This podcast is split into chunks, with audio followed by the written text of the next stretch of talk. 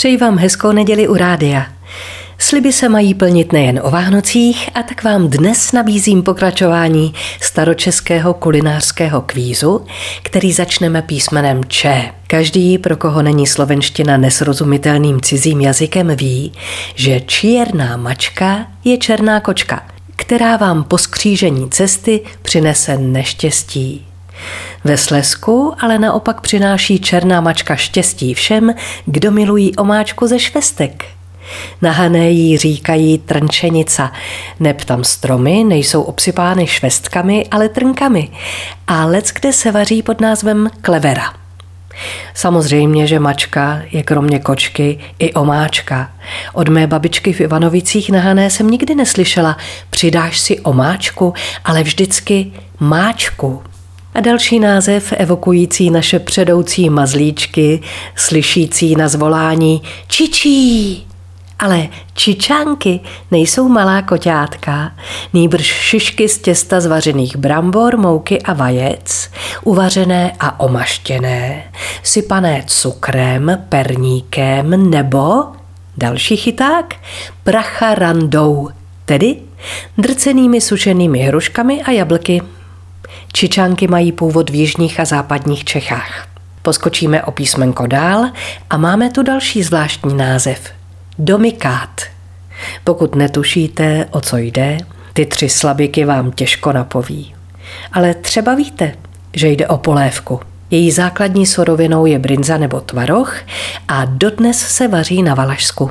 A co taková drkotina? Možná je to prkotina, ale mě si pod tímhle názvem okamžitě vybavili zimou drkotající zuby. A vidíte, on je to rosol neboli sulc, ten se taky třese. Dodnes je připravovaný při zabíjačkách čuníka z masa, nožiček, vnitřností a zeleniny. Ale protože správná zabíjačka se přece dělá venku a v zimě, tak určitě mistru řezníkovi i natěšeným strávníkům občas zuby drkotali a nejen na Slovácku, odkud název pochází. Vynalézavost lidové slovesnosti nezná mezí. Jedním z důkazů je dumlíkačka. Tu bychom ale z láhve s dudlíkem dumlali obtížně, protože jde o horalskou polévku z tuřínu mléka a mouky.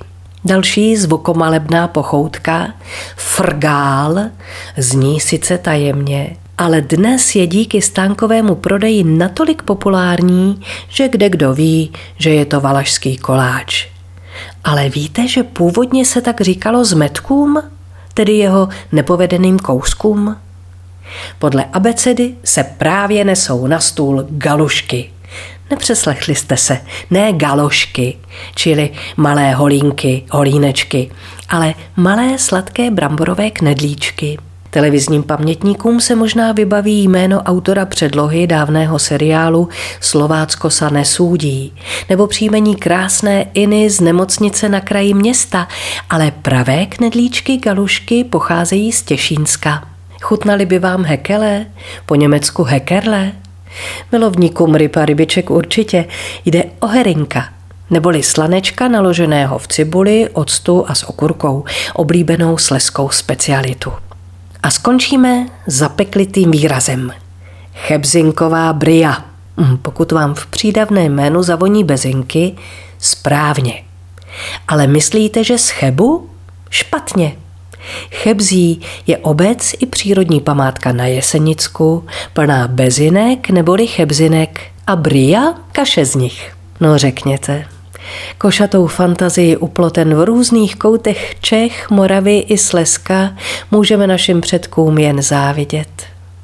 Ale co takhle ty dávné dobroty ochutnat přímo na místě?